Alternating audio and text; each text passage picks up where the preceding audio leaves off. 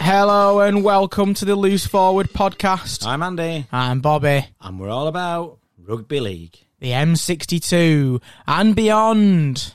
Here we go, second time in a week. Feels weird, doesn't it? It does, but this one is very, very special. It is indeed. And we've got, uh, I'm proud to say, we've got a world exclusive. That's the only way I can describe it. I, I, I agree, and yeah, looking forward to this. Really looking forward to it. I am. So this afternoon's pod, or whenever you're listening, hopefully you're listening on the way to Magic Weekend or something like that. Um, we have got an exclusive interview with the former Rugby League World Cup CEO, Jon Dutton. Wow. Are you ready for this? Including, we're going to have a chat with Jon about his experiences, uh, what he's learned from that, um, and then we've got a bunch of listeners' questions as well. It's going to be really, really exciting, this one. Uh, Yeah. I'm really anticipating this one. I can, I can feel it. It's good. And he's on the line now. Now, I, I just must point this out before we start, before we bring him on. Um, you know, he's now, Johnny's now CEO of British Cycling. The last time you might have seen him on the television in a rugby league sense, uh, perhaps was like when he was doing the draw at Buckingham Palace with Prince Harry. Yes. And now he's made another step up and joins us here on the Loose Forward podcast. Jon, welcome to the show. Thank you for joining us. Oh, th- th- Thanks very much. Hi, hi, Andy. Hi, Bobby. Hi. Hey, so, um, Jon, where do we where do we find you this afternoon? Do we find you in your in your new towers? I, I- actually, a very rare day working from home. I uh, I am in the very sunny climates of Leigh. Ah, see, I was going to get on. I was going to get onto that because I was thinking about this, Jon, the other day, and I'm thinking, do you know what? I've known Jon now for over 25 years. I can't believe that time goes uh, past. And Bobby, I first I first met Jon when Jon was in charge of one of the county football associations, and when I used to go and see him there and have meetings with him there, um, I can tell you now that there was rugby league posters. Um, of Jon on the back of his on the back of his office door. Is that right, Jon? Absolutely right. Yeah, That's- gosh, it might have even been more than 25 years ago, Andy. I think you're right, but I still remember that. You still had your fixture lists up on the back of the door, didn't you?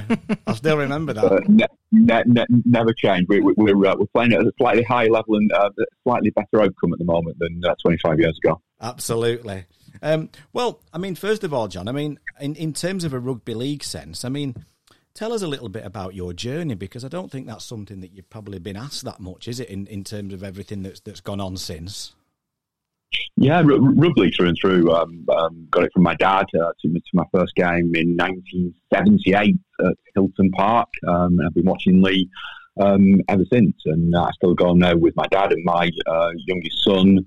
Um, play the game, did my referee qualifications, coaching qualifications, uh, ran the student team. We had a brilliant team up in um, Northumbria. Um, and yeah, it, it took me took me some time to realise I was neither good enough nor brave enough to play professional um, rugby league. My my claim to fame, Andy, is I captained the North East in the first ever game that Scotland Rugby League played. I think that would have been '94 when uh, Hugh Waddell, uh, God rest his soul, was captain of Scotland, and that, that was their first ever game. Um, so that, that that's as good as it got. But uh, a career in uh, sports administration, it took me a while to end up working. Uh, I think it's 2011 when I uh, first joined uh, rugby league and went on to work on the first of three World Cups. Brilliant. Ah, do you know what? Some claim to fame that, Jon. And Hugh Waddell, uh, an old uh, Bobby, you won't remember Hugh Waddell, but he was uh, he was a, a, a barnstorming sort of rhino of a prop that, that played for Oldham amongst others, um, and then ended up playing for Great Britain. And uh, what a what a what a player he was. okay. Yeah. And it was. Yeah, it, cer- it certainly was. Uh, he he was a very, uh, was very big in uh, in all sorts of respects, not least, not least character. So uh, yeah, I remember that as a, a very young uh, student um, playing in that game, and uh, yeah, Scotland have uh, obviously gone on to do amazing things, and it all, all started there at the Meadowbank Stadium, a, a double header, a rugby league and American football double header. yes. Ah, Absolutely, yeah. Um, Jon, you mentioned then 2011, um, and you, you you got the job then uh, with in the first World Cup that was over here at that time in 2013. Um, I think that was working underneath Sally Bolt, Bolton, wasn't yeah. it? In that, I think she was the CEO of the uh, the World Cup that year, wasn't she? Yeah, she was. With Sally, I was the, uh, the chief operating officer. Uh, so myself, Sally, and a really small team. There's only, I think, 14 of us full time that worked on the tournament. Um, it's completely different proposition to uh, what we just delivered, but but so many happy memories, uh, and, and, it was great. It was a real game changer um, to have 74,000 people watching that uh, final Old Trafford. Um, again, that didn't feature um, England to see some of the um, the games and the competitiveness going up to West Cumbria um, in Workington. So yeah, some real standout memories from 2013, and uh, yeah, just a huge privilege for me as a rugby league fan to uh, eventually work in the sport. Yeah, was it something that you wanted to do, or was it just something that came up by chance? Yeah, it's, it's something I wanted to do. I'm, I um, had a great career, worked in golf and football, and um, yeah, all, all, sorts of different sports. But um, just to be such a passionate rugby league fan, the opportunity to not not only work in the sport but also be involved in a World Cup and international rugby league has always been uh, a huge passion of mine. Um, so yeah, and, and, and, to do that from um, living at home, didn't have to um, moved 12,000 miles away to be able to do that. Um, so, yeah, it was uh, very fortuitous and very, very enjoyable. Do you know what I was going to say to you? Having known you all that time, you, have worked for the FA, you've worked for the World Cup, you're in British cycling. You never had to move out of Manchester, have you? I, I, I, um, I've, certainly travelled. My first job was on the European Golf Tour. I uh, spent five and a half years, and, and we travelled the world. I mean, literally um, from place to place, um, and saw lots of golf courses. Um, although I'm not a golfer, uh, Andy, so it was uh, it was slightly uh, surreal um, sort of intro into my uh, career. But yeah, I've been, to some amazing places, met amazing people, travelled the world, but always have ended up back in Leigh. Yeah, brilliant. Home is where the heart is. Absolutely. And then from 2013, um, John. We had um, obviously there's um, an eight year hiatus then with the 2017 World Cup in, uh, in in Australia. What what did you learn first of all from 2013 and then from 2017 in Australia in order for you to aim to make 2021 a success? Yeah, it's a it's a good question. I, I think 13, as I alluded to previously, it was just about the tournament. It was, it, it was re-establishing after 2008 um, a, a, proper bona fide tournament, but it was just delivering the tournament. And 2017 evolved that by introducing a women's tournament that ran alongside it. So obviously, there was two completely different propositions. I mean, the geography. I spent a couple of months out in uh, Australia, New Zealand, and Papua New Guinea. I, I'm not sure any team drove to their next game in 17. It was always a flight, yeah. and, and we went through Darwin to Port Moresby Papua New Guinea to across New Zealand. So I guess then what we thought was was probably a couple of things. One, it had to be more than what happened on the field of play. Um, and we're really proud of that social impact program that we delivered, and that certainly chimed with um, governments and with many of our partners. Uh, and secondly, we, we, always wanted to grow the tournament from 17. So um, Andrew Hill, who's the chief exec in 17, did a brilliant job of, of aligning the women's tournament, um, and we wanted to take that one stage further um, with wheelchair. So lots of learning. That I think overall, uh, just a, a, learning that uh, I've taken into my new role. You've just got to be determined as well because these things are really hard to deliver. Um, and gosh, we, we certainly had a few uh, a few bits of um, adversity to contend with during our tournament. Absolutely, I'll come on to that in a minute. But while we're on the, the, the three World Cups in one, so to speak, um, first of all, how, how, important was it for you to, to actually carry off the three uh, the three World Cups in one, and what are the sort of challenges behind the organisation of that? It, was excuse me. It's really important for us because it's what it's what we truly believed in uh, right at the start, and we had to um, bid to government. We had to put a bid into the international federation. So, so there's a long, long way to go when that first idea of it, it's going to be three. Um, the inclusive aspect, um, I think the hardest thing is it's, it's easy to have a vision um, and to uh, put that into words, but then you've got to deliver against it. So when that came to the discussions of uh, the venue selection, when it came to how people travelled, when it came to where people stayed in hotels, if you want to aspire for uh, equality or inclusivity, you had to be able to back that up. And, and, and, financially, that was really challenging. I don't think we quite appreciated when we put the vision out in 2016 um, how much it would cost us and actually how we deliver that. And, and we had a really careful balance between the men's athletes being full time professionals, how they earn, the living, and the women's and the wheelchair athletes being part time. And, and that balance between, um, you know, can we have the same fixture schedule? Um, there were so many different considerations, Andy, to try and make it true to what we uh, believed in, and, and and I think that we did that. And, and I know a lot of people across the sports industry have um, looked at that, and, and you know, maybe we've taken some barriers away to other people doing something similar in the future.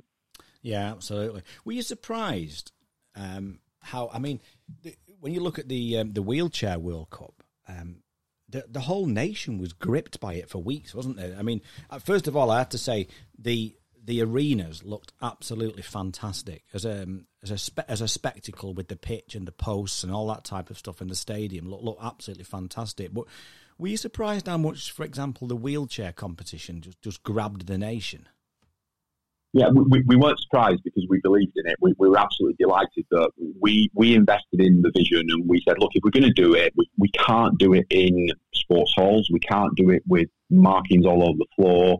And it has to be uh, broadcast in the same way as the men's um, and women's tournaments.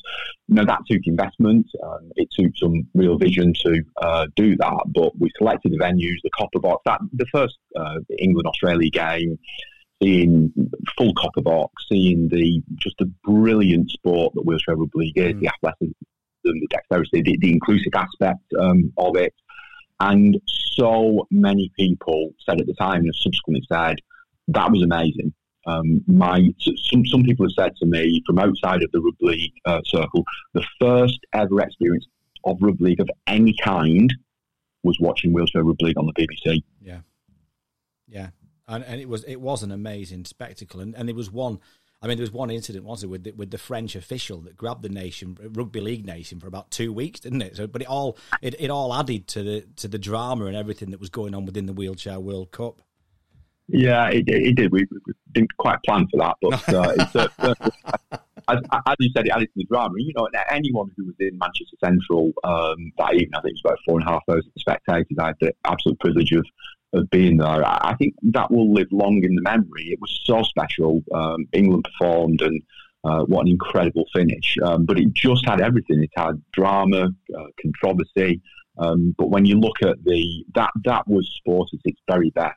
Uh, two teams closely matched, going against each other, representing the nation, um, and, and it delivered such a compelling narrative. Yeah, absolutely. But before we got to that point, I mean, you must have been ah, in absolute shock, I suppose, really, with the um, with the pandemic situation. That I, I mean, there was uh, there was all sorts of um, rumours at the time, wasn't there, that whether the World Cup was going to be delayed for a year, whether it was even going to take place at all, whether it was still going to play, take place in, in 2021. Um, and that must have been a real um, a real testing time for you and the team. Uh, it, it, certainly was, uh, Andy. If you go back, you, know, you commented about Buckingham Palace, and in January 2020, we did the first ever, first ever draws for the uh, World Cup public draws at Buckingham Palace, and we found ourselves in the the world spotlight um, for uh, for other reasons. But that that was a magical moment for the sport, and we felt pretty good about ourselves then. Of course, two months later, the pandemic uh, came around and, and, and the tournament in March 2020 was still so, so far away. Mm. We were always confident that we'd be able to deliver it uh, in the way we hoped, and, and we carried on working and planning and putting all the things into place. And when we came back to work in January 21, we, we knew that things were harder. We, we, just, I think, experienced a second form of uh, lockdown, and it was clear that what was happening in the UK, there was a different set of circumstances happening 12,000 miles away. Yeah. But we, we kept on and, and we planned and, and everything was put in place. And it was July, just, just three months uh, before we were due to start the tournament, um, where we'd invested a lot of public money, mm. um, where was ready to go. Um, and we received those phone calls early in the morning to say um, Australia and New Zealand uh, are out. And we had three options at that point. Uh, either we could simply carry on uh, and, and stage the tournament without those athletes. Uh, that was never an option because you know why should we as administrators make decisions for athletes that weren't part of that decision making process? Yeah. Um, we could have walked away, and that would have been the, the nuclear option. And and at the time, you know, will remember the vitriol, the anger that was in the public domain. Um, and I think a lot of our board, who were the ultimate decision makers, um, resonated with that. P- people were really um, upset by what had happened and, and really angry. Um, and then we worked, through the, the, third option, which was to postpone. And, and, and, that was a difficult option itself because what that meant is we had to carry on for 12 months. We had a team at that time of about 70 people, um, so full time and, and, consultants. We had all the contracts in place. So simply postponing actually meant a pivoting of a schedule where we moved into a you know where it was the FIFA World Cup. Yeah. I think we renegotiated 175 agreements of venues, uh, host towns and cities, commercial agreement, broadcast. We did that in 100 days, um, and and and it was only you know I um, said this uh, previously, you know, I, I, wanted to walk away at that point because I felt I'd taken the tournament as far as I could. Okay. But it, but it was quite energising to uh, say, actually, no, we, we're going to stay. And, and we knew that there were some things that weren't ever going to be quite as good as had we delivered it in 21. Yeah. Um, but we were pretty resilient, pretty determined, pretty belligerent, and, and just got on with it. Mm. Did it ever? Did it ever come to it where it was close to not being held at all? Yes. Fair enough. Yeah. Yeah. yeah. And, and, and, and that, you, know, you have to balance it up by the public investment, um, the sort of work that we've taken so far. But, uh, you know, a bit like I know we'll come on to talk about 25, mm. uh, almost inconceivable that a sport that's been around for 127, 128 years couldn't stage a World Cup. And, and that for me was never an option. And, and, and when we uh, talk. We spent a full day together as a board, sort of talking through the various options, and, and we were under pressure. We, we had to make a decision. Yeah, of course, yeah. um, and, and, uh, and, that was tough. But you've got to remember, um, this was all. It wasn't about me or the board or um, administrators. It was always about the athletes, and, and, we were here to create the optimal um, opportunities for them. And, and cancelling, not staging the tournament, just it, it was never um, a palatable option. But yeah, it was definitely uh, definitely considered. Mm, so there must have been a real sense of relief when all the contracts were signed and you got the go ahead from all the competing nations. Then.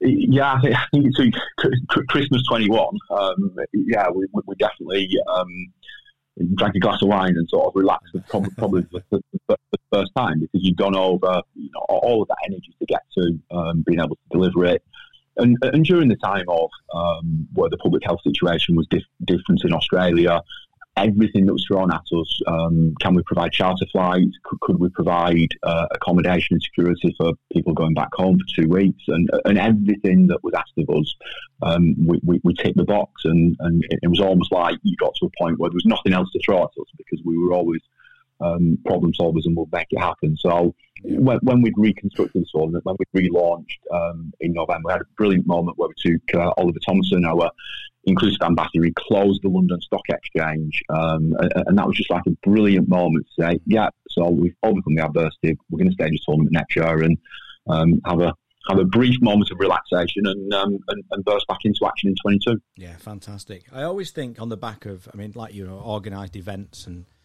um, on different levels. And I always think that the actual easiest part is when the first ball's been kicked or whatever. So when that when that first ball is, is kicked, and the, the, the, first game was the uh, was the England game, wasn't it? Uh, England and yeah. England and Samoa. And when that when that first ball's kicked, sometimes you can, I suppose, you can in one way you can let out a big sigh of relief, can't you? Because it's underway and and it actually it will not look after itself, but you, you know what I mean, don't you? It's all you know. It, it, it's there. It's yeah. happening and it's actually the easiest part of the, the, the process, I suppose yeah, it, it's a de- delivering events, and particularly the size and scale of, of what we delivered uh, is complicated. Uh, it's really expensive. Uh, at times, it's inefficient because you're setting up something um, of a special purpose to deliver uh, the thing. And you know, all, all, of the adversity we had to go through, and, and, you're absolutely right. When the athletes arrive, you breathe a sigh of relief. We've got 16 men's teams we can uh, crack on and stage the tournament, and of course, we got to St James's Park, um, and we had our uh, tournament welcome, and, and the PA uh, failed on us, and uh, we had uh, a few minutes yeah. of silence. you know, you just sort of thought, thought gosh, what else uh, can people try? What else is to go uh, wrong? So, so there was definitely a relief when we got to uh, the end of game one. And you're right, you know, it, it, people forget that the Rugby League World Cup it, it, was 37 days, and when you're delivering a major um, sporting event, so the Commonwealth Games was 10 days, uh, and Olympic Games is two weeks, Wimbledon is two weeks, the Open Golf is a week. So, so it's really unusual to have such a length of time. Now, what that gave us is we really dominated the BBC. So we never went away. We Got some brilliant uh, media, but mm. just from a um, just from a people perspective, it, gosh, it was hard to uh, get through the tournament. Yeah, yeah, very, uh, no, very good, very good. You mentioned there, Jon. You mentioned about 2025, and we've had the really like crushing news, haven't we? That, that France have um, uh, have pulled out on that. Um, what does that What does that mean now? I suppose first for international rugby league, uh, but but secondly in the more immediate term in the um, uh, in the, in the future for the World Cup. Yeah, I think the first to say, is it's just really sad. Um, we were very close to the um, French 2025 team. Really good people, um, full of ambition, um, trying to run a tournament from headquartered in Paris. Um, maybe too ambitious. Mm. Um, and, and, and, we, you know, we certainly gave them our take on having just experienced the cost um, and the complexity. Um, but I, I, just feel for Luc Lacoste and all, all, of the people that have dedicated so much time. I just think it's really sad. What, what does it mean? Um, I know the International Federation, I have so much respect for Troy Grant. Uh, I think he's a, a brilliant um, human being, and Troy, as chair of the International Federation, I'm sure um, as it has done, will front up and um, and will find a solution to the problem. But there has to be a World Cup. You know, rugby league has to be internationally relevant, and I am a firm believer. My view has never changed, Andy. That there is the most growth that is left in the game is international rugby league. There is exponential opportunities, and it needs a calendar, and it needs everyone to come together for the greater good and it needs the World Cup to really perform and, and, and kick on, hopefully, from where we left off. You know, we delivered the tournament despite the adversity. We made a few mistakes along the way. We had plenty of learnings that we've passed on. We delivered it in a difficult um, political, socio-economic environment, but the, the, opportunity now to continue to grow. And you only have to look at World Rugby and the Rugby Union World Cup. In 1987, they delivered a tournament that made um, perhaps a million pound profit you fast forward to what's going to happen uh, later this year, uh, and it will probably deliver a 500 million pound profit. Yeah. And yeah. Uh, and that's because it's been nurtured, the commercial rights have been protected. You know, the nations, there are more nations playing. Uh, uh, that master plan that they've had um, has been hugely successful, and you know, maybe rugby can't ever quite get that place, but with the right vision, with the right people, and with the right collective responsibility, um, you know, it has it has more than a chance. Yeah, I mean, you mentioned about collective responsibility there. So, I suppose a very simple question, but maybe a complicated answer was: um, is how serious um, do the NRL take international rugby league?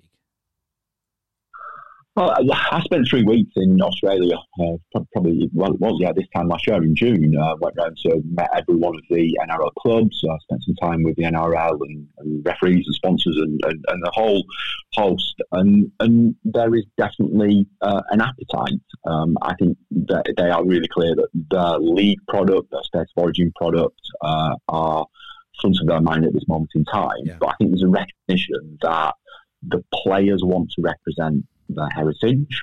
Um, I suspect that they know probably half of the playing population in the men's NRL competition that have Pacific heritage. Yeah. And, you know, I think we saw through Samoa getting to the final this time, we saw what happened in 2017. Um, you know, that desire for players to put on the national shirt and represent the heritage of the family isn't going to go away. So I think a solution has to be found. It just has to be found around um, the number of games that players play, giving them um, rest. Um, uh, but, but that collective responsibility, if you have a desire to make something happen, you'll make it happen, Andy. Uh, and and I, I, just hope that through this sort of um, travesty through through the position that everyone finds themselves in now um, with France falling over that this is maybe an opportunity where where people will step up and will come together. Mm. So from so if we have the World Cup, which you're saying is imperative to the game, obviously, if we look at that every four years, what fills the calendar on the other three to keep that international game on on the bubble, so to speak? Yeah, there's got to be regularity. So, so, so I, you know, if, if I put myself um, uh, back in my old role of I'm trying to sell commercial rights, broadcast rights, what what broadcasters, commercial partners, other people want it is a fixed calendar with regularity. So you can say every year there is a Four Nations or a uh, bilateral test series. That there is a different product, whether that's nines or whatever that might be. There is the women's um, opportunities and wheelchair opportunities, and, and, you put that together in a coherent calendar, and it gives everyone an opportunity. You know, there's lots of discussion over um, the strength of um, some of the debutants, so Jamaica, Greece, Brazil, um, and so on. Th- th- those nations need to play. And the only way for the game to improve from a competitive perspective is to give opportunities to the developing nations. And the more nations that play, the more the GDP of the sport increases, the more commercial opportunities there are, the more broadcast markets get opened up. And it goes back to what I said earlier before about the World Rugby um, strategy that they've looked through um, the lens of we want more competition, we want more nations playing, but we also need that to be commercially viable. Um, and, and, I'm sure, you know, I've, I've, been in the sport professionally now for 12 years, and, and, I don't think we've had some real high moments. We've had some, you know, incredible things. But overall, we haven't had a fixed international calendar in that period, and uh, uh, and that's you know that's something that I would hope would change in the future. Yeah, it's the one thing that's really missing, isn't it? What what would you do um, in terms of this country then? What what would you like to see? Mid-season because there's been so much. We've, we've, tried so many things, haven't we? Um, exiles, combined nations, Wars of the Roses. Different. We've played France, etc. Well, yeah. what, ideally to to grow the game internationally, if you like, from both an England and, a, and an international point of view? What would what would you like to see in the middle of Super League? Yeah, and it's just that, that, that, that's probably why it's never, never been solved, and it's really hard, isn't it? Mm. You know, to improve, to continue to improve, to reach World Cup finals, to lift the uh, the trophy, they need to play against the best in the world, and inevitably the best in the world at this point in time are twelve thousand miles away. So if you've only got a one week window, it's it's very hard to take players who are uh, not employed by England Rugby League, they're employed by uh, the clubs, and the same in the NRL. Um, and I think that overall is the challenge: is to try and um, make sense of a calendar where the players potentially play less, yeah, but more high quality opportunities. Mm. And you know, if you can get to that point, um, the balance between the club owners who pay their own money and you know invest into the sport. And without the club owners, we wouldn't have a sport. It, it's the money that's derived from um, the broadcast opportunities that are available at the moment. But it's also having that vision to say, well, actually, th- this is the art of the possible, and we can have the balance between club and country. We can create some more commercial opportunities, and we have a, a, an international calendar that is coherent. So rather than me going to one sponsor and saying, I've got a property here and I just want you to buy the tournament, you can go and you can say, I want you to buy into a 10 year vision. And there are multiple tournaments, there are multiple opportunities, they're going to happen across the world. And this is the um, the level of coverage you can get. And, and, and that, you know, other sports have done it. Um, rugby is capable of doing it but it, it definitely needs some um, some really clear thinking. I, I, I, really welcome you know IMG coming in as a strategic partner.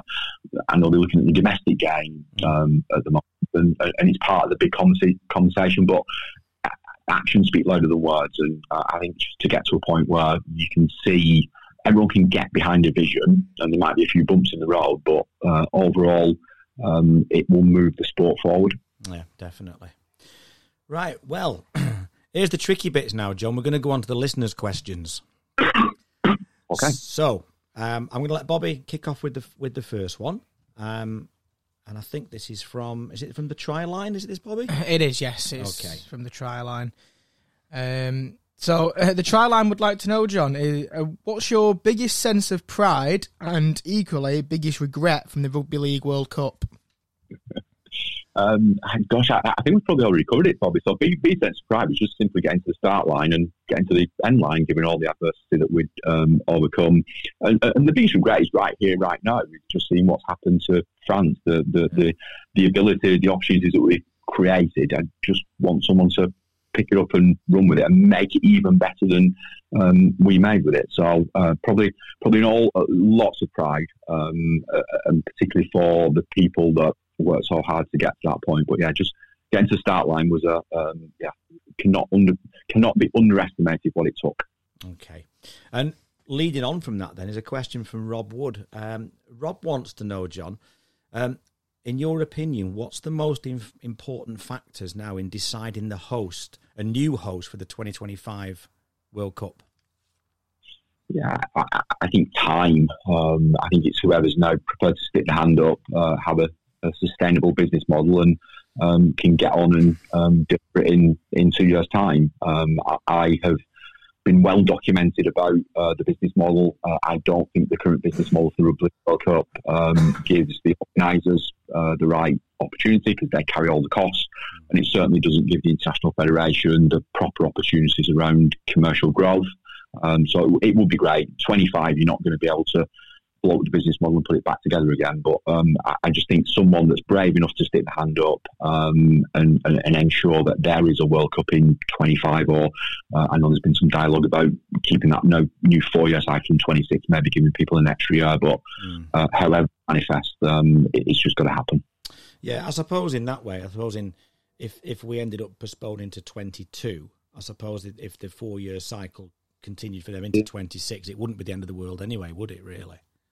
It, it, wouldn't be the end of the world. I, I just some, some thought if, if, you think if you think back to uh, 2008 and, and, already then you got the first displaced tournament because we should have delivered our tournament in 2012. We yeah. didn't want to go against the Olympics and Paralympics. So every time you display something, it just has another knock-on effect because then you enter um, a space where other people might be, whether it's a Olympics, Paralympics, Rugby World Cup, whatever it might be. So some careful thought, but yeah, certainly an extra 12 months, um, I'm sure we'll be welcome to whoever's going to uh, be brave enough to stick their hand up.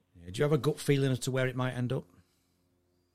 Um, I, I, I, have no idea, and I certainly have no um, professional insight. But I, uh, I, am interested in New Zealand putting hand up. I, I think that's um, great for New Zealand and potentially one of the Pacific nations uh, to partner up. Um, I, remember taking the games to Port in Papua New Guinea in 2017, which was hugely successful. Um, but you've got to consider at that time of the year the heat, um, the humidity, uh, some of the conditions there were pretty uh, challenging to play rugby league. But yeah, we're uh, we're a pretty resilient group, so uh, I, I, think New Zealand um, would be a great um, option if the governments prefer to help support uh, getting it on. Yeah, absolutely. Uh, our next question, Jon, comes from Simon Parker, and Simon would like to know about the the, the pricing strategy, and is there any regrets over it, and perhaps not changing it when when games remained unsold? Yeah, well, thank you, Sam, for your question. Um, fundamentally, no, I don't regret the pricing strategy. I think we, uh, what we set out to do, we got right. Um, all the games are priced twenty-one pounds or less when we went on sale. Twenty-five pounds or less uh, was the uh, most affordable ticket um, when we went into the new cycle. We got things wrong, uh, definitely, and I think that was more about specific price categories. Uh, I would look at Warrington and Hull in particular, uh, and some of the pricing categories. And, and the hard thing there was, you know, when you got to a point where tickets had already been sold and people had already paid money for those tickets, we never ever wanted to discount, and, and, and we, I think we have a, in rugby league a discount culture that we found uh, really hard to break. Um, but yeah, I, I, do wish we'd have done something sooner about some of those price categories, particularly at the men's group games. I think that's where we really um, didn't perform as well as we could have. But if you look at some of the high spots, and, and actually the revenue aspects are really interesting.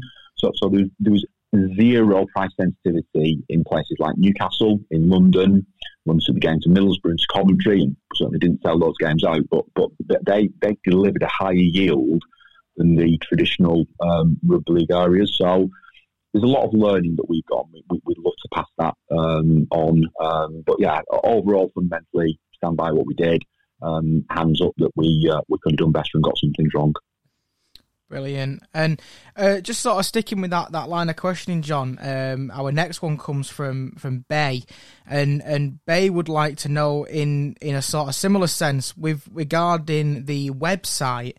Um, what sort of strategy was used when it, it did come up with you know things like low availability on the website, but obviously you know you could clearly see some of the games were only like a third full, really. Um, so that's what just Bay would like to know.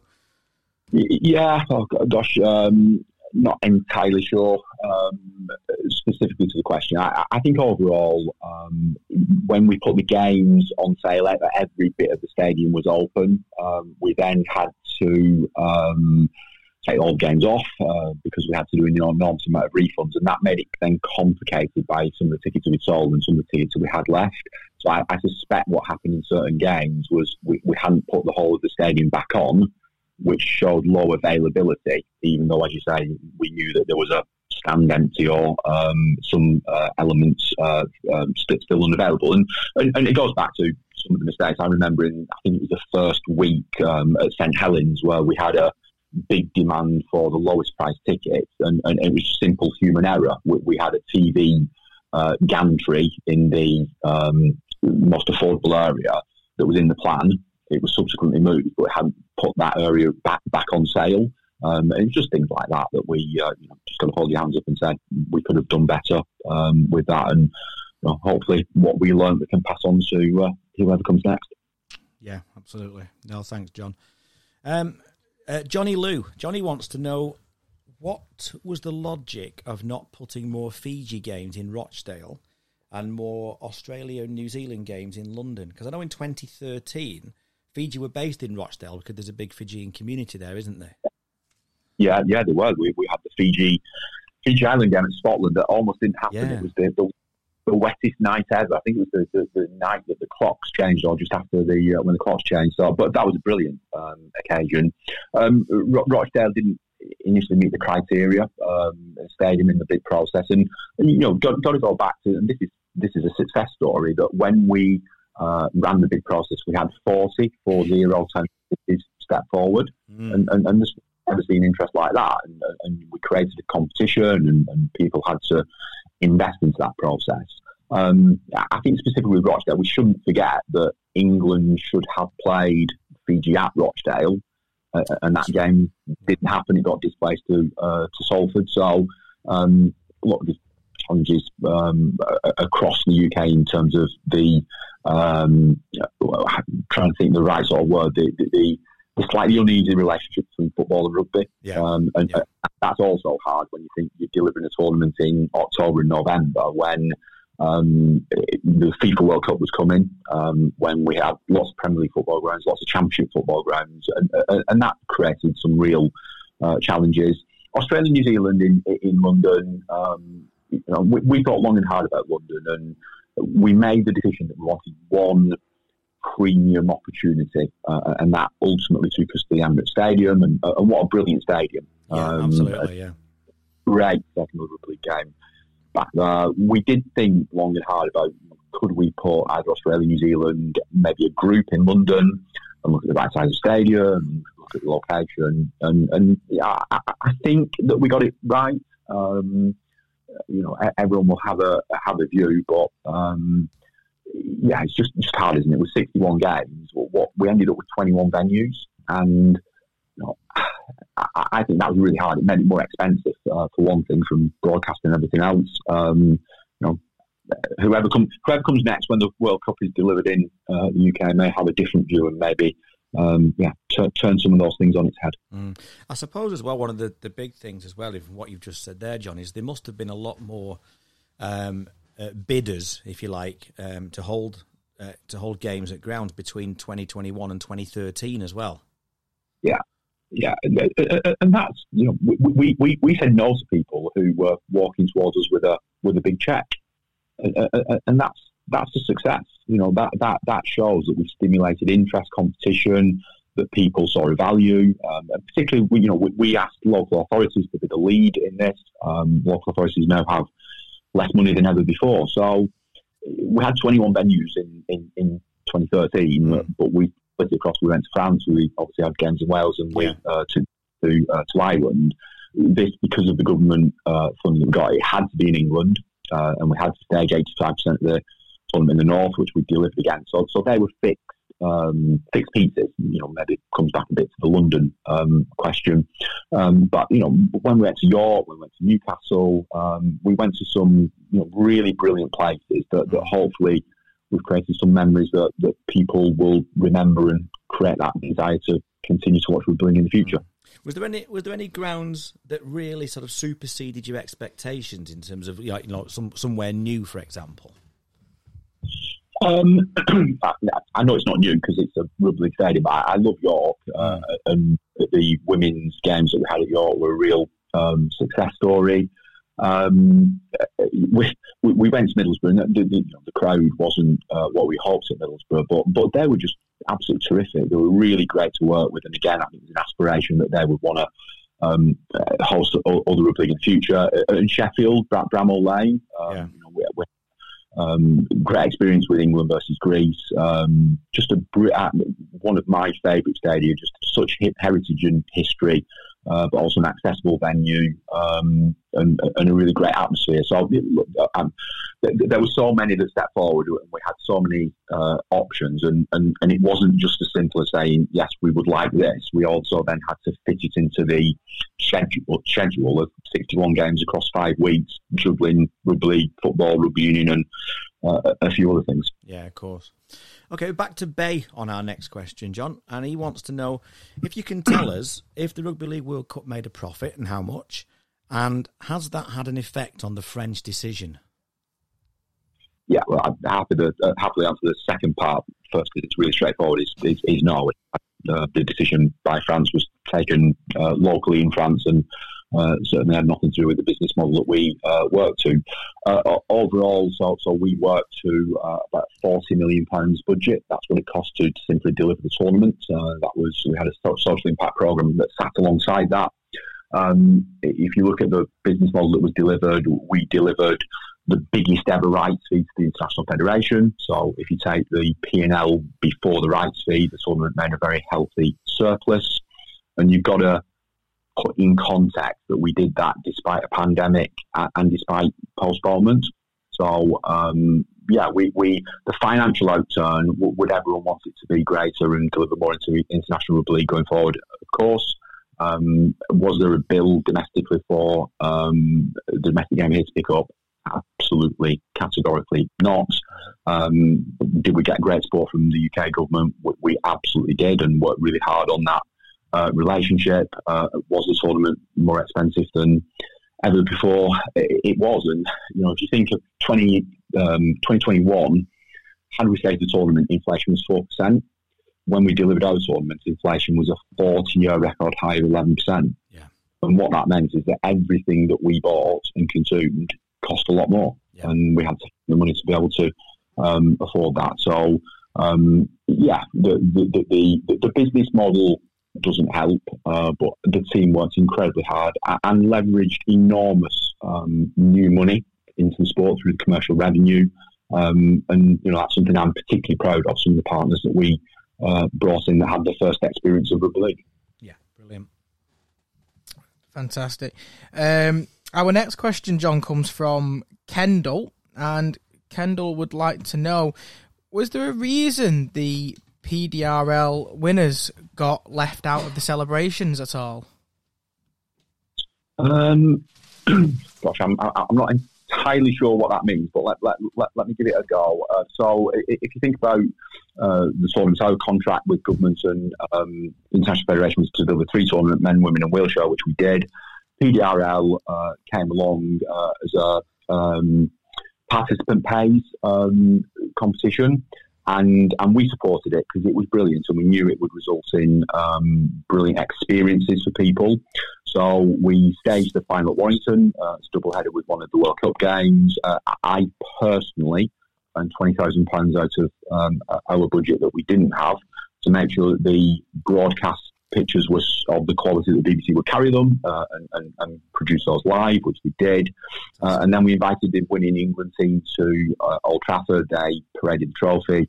Uh, interviewed pitch side at half time. I think it's half time um, with the uh, with the BBC. So um, I'm sorry if anyone feels excluded by that, but gosh, we, we certainly over delivered against um, against our promises, and and I hope in the future that PDRL becomes the proper fourth tournament of the World Cup because what we saw was you know incredible people um, playing the sport of rugby league with no barriers whatsoever, yeah. um, and that's definitely to be celebrated. Absolutely, and it also helped when you've got like people like Adam Hills that, that are published oh. on on his program and and his profile. I mean, that can't do any harm at all for the game for that particular aspect of the game and, and the game as a whole, anyway, can it? So.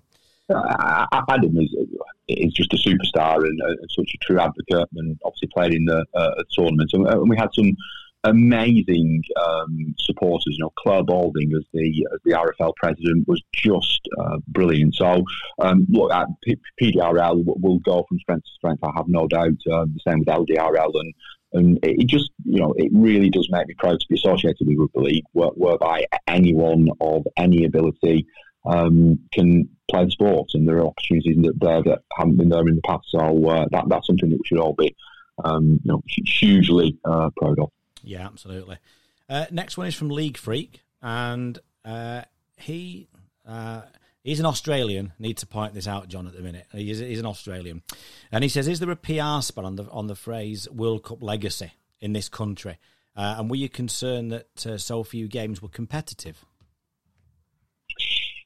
Okay, uh, so two questions. Um, I, I, really don't like the word legacy. Um, we chose in our program said we would deliver a social impact program. It would all be delivered before the tournament uh, began, and, and, 35 million pounds of investment was made into um, community facilities here. And, and, if you go and uh, go to Leigh Minor Rangers, if you go to some of the amazing facilities in Salford, um, if you see uh, facility in Warrington, and, and so on, they, they will be um, enjoyed by many people long after the World Cup has gone. So, so all of that you know, I, I think perhaps legacy uh, in other people's interpretations is what happens after the tournament. Now, I I don't work for Rugby League World Cup. Every the whole of the team um, left. None of us um, exist. The company will cease to exist. So actually the legacy needs to be delivered by other people. And we work hand in hand with the RFL, who are doing some brilliant things.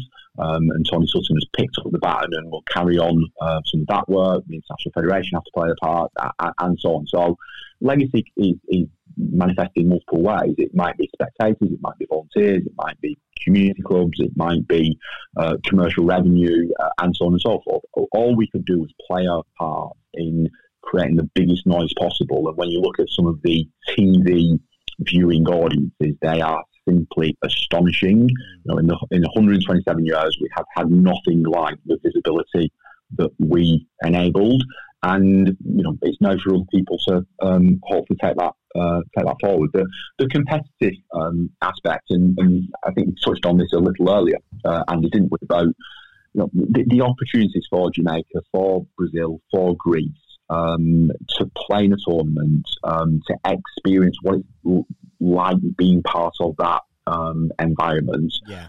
Are far between, and, and and you know, in 13 we had more competitive games. The, the I can't remember what to call them, but the sort of crossover games between Group C and Group D. Um, I think the Tonga Scotland game, Scotland uh, Italy game um, up in Cumbria were, were, were, brilliant games. I think one of them was 30 all. Yeah. Um, and, and, and that was desirable, but that, that's not necessarily then internationally growing the game. And we had, you know, Wales, uh, sorry, USA um, played in um, in the wheelchair tournament for the first time, which again opens up an opportunity from broadcast perspective and so on and so forth. So the, the, how the tournament structures in is entirely a matter for the international federation, but I, I, would definitely be an advocate of keeping 16 men's teams, but making sure there are more competitive opportunities before the tournament to prepare teams so that they, you know, when they go up against a bigger nation, that they uh, they are more prepared. And you, you can look at look at Namibia's journey in rugby union. Mm. And Namibia,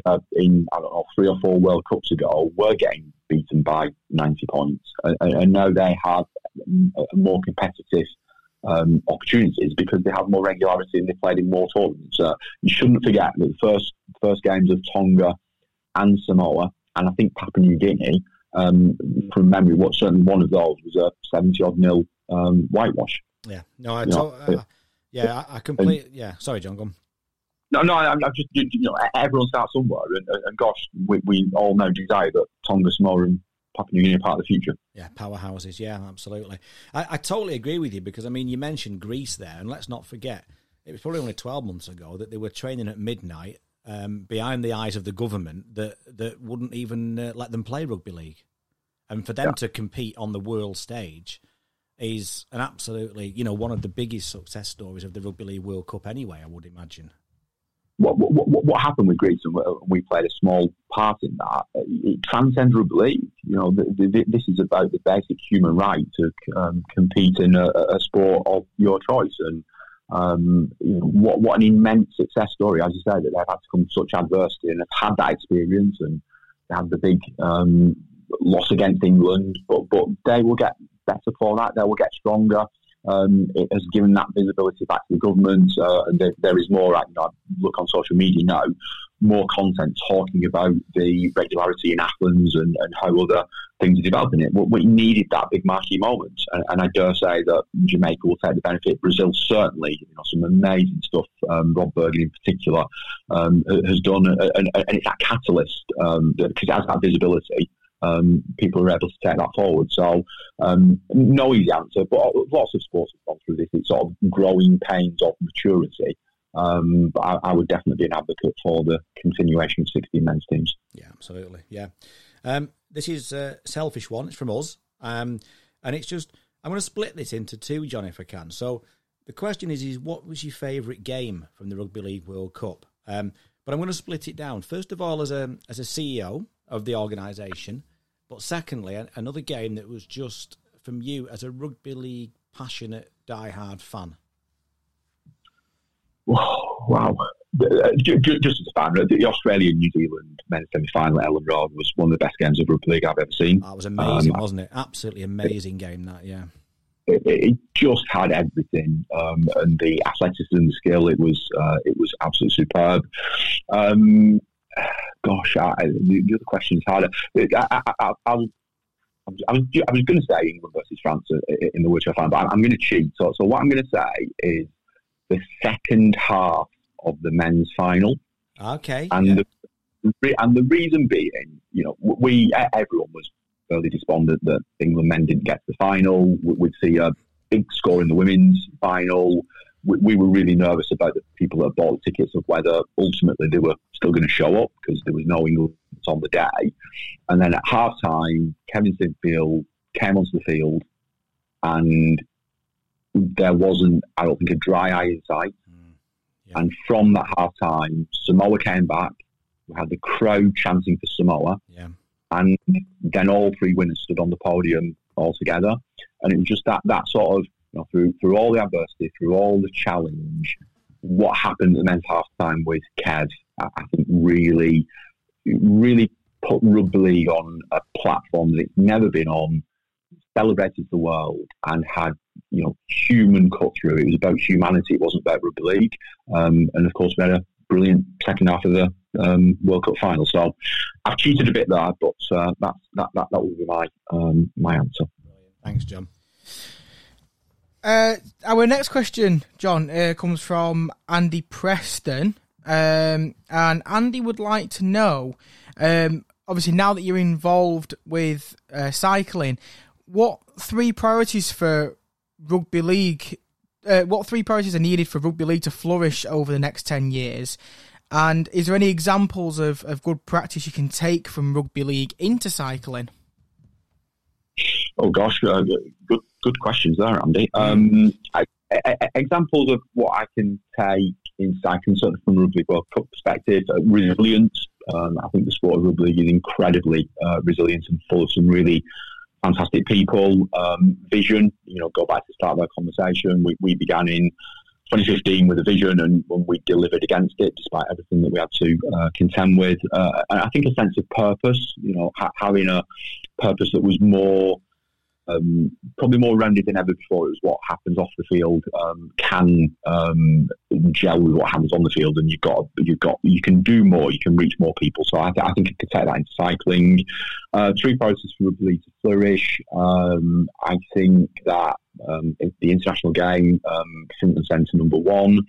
Um, I, I, think to celebrate more the heroes that play the game and, and, and give them more media profile. Um, we all remember um, wonderful teams in the 80s and that Wigan team, and every week on grandstand, and you'd see rugby league, and, uh, and we, we, we don't see that. I think Channel 4 um, initiative is great, and, and I'm pretty biased being a Leigh fan this season and watching Leigh play really well. But I, I think Super League competition and the players, um, I think the standard is so good. We, we, just need to be able to celebrate uh, that even more. Uh, and I think the third uh, area is, is, to continue to expand the other opportunities. Think women's rugby league and Wales rugby league are on a massive upward trajectory. We talked about PDRL um, and the opportunities that that presents. So I, I, think if you can harness those things, international of celebrating and promoting the, the, the, real heroes that play the game, um, and, and, just ex- continuing to expand the uh, the diverse opportunities for people to find their own level. Brilliant, thanks, Jon. Um, Jon, we're going to let you we're going to let you go in a minute because we, we've been going, and I just wanted to say just like how much we appreciate your time.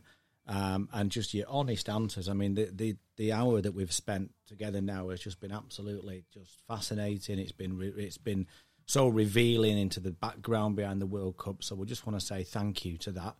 Um, I've just got one last question, which is really important for us, um, for the listeners. Um, have you got a favourite part of the podcast? this is the easiest question you've asked so far. So undoubtedly, Bobby's stats of the week are definitely my. There you go. I can't believe it. So are you definitely a boblet then? I think I passed the test on that. Yeah, absolutely, definitely. definitely. Jon, I mean, I mean, I, I, again, thank you, Jon, so much. Um, and um, I, I, suppose now, I suppose you can you can just get back to enjoying rugby league as, as, as a fan, as you said, with the, with your dad and your family, and um, and it's something that you never lose the passion for, isn't it? Oh, no, ne- ne- never ever. Like, 45th season of watching my team, so um, look, I, I, will always uh, be associated with rugby league for the time being. It's um, sat in the stands and, uh, watching, but um, yeah, look, it's, sport, rugby has always been part of my life and will continue to be in the future. Um, I'm hugely privileged to be working in cycling, which is also an enormous passion. Uh, but yeah, th- thanks so much for the um, opportunity, and um, you know, ho- hopefully the game can continue to grow and thrive. It's why we uh, why we all love it. Absolutely, and give us a give us a quick prediction for Leigh for the rest of the season. Uh, like everyone's getting excited about the potential to um, be in the Challenge Cup semi-finals. They have to get over York first, but after 52 years, um, 1971 the last time, getting to Wembley would be uh, would be amazing. But what um, Derek has done, what Adrian Lam has done, um, you know, a lot of the players played in Championship last season. Um, it's just it's just a joy to watch. So uh, even if, if the season ended today and if you don't don't win another game from today going forward, I'd, I'd be. Uh, I, I think they'll push on. I think they'll uh, continue to surprise and delight. Brilliant. No, Jon. Once again, thank you very much. Um, and it's just like I said, it's been fascinating, and we appreciate your time so much. And and um, obviously, from all of us, um, thank you for what you've done for rugby league, and the best of luck in, in your new ventures in cycling. My, my pleasure. Thanks for the opportunity. No worries. Um, and I think that's that's it from us, Bobby, isn't it? It is indeed. Yes. So again, I hope you listen to this pod on uh, on the way up to Magic Weekend, uh, whoever you're watching for your team this week. Uh, I hope it goes well for you um, especially Leigh fans for Jon, but from all of us here at the Loose Forward podcast, it's goodbye. Goodbye.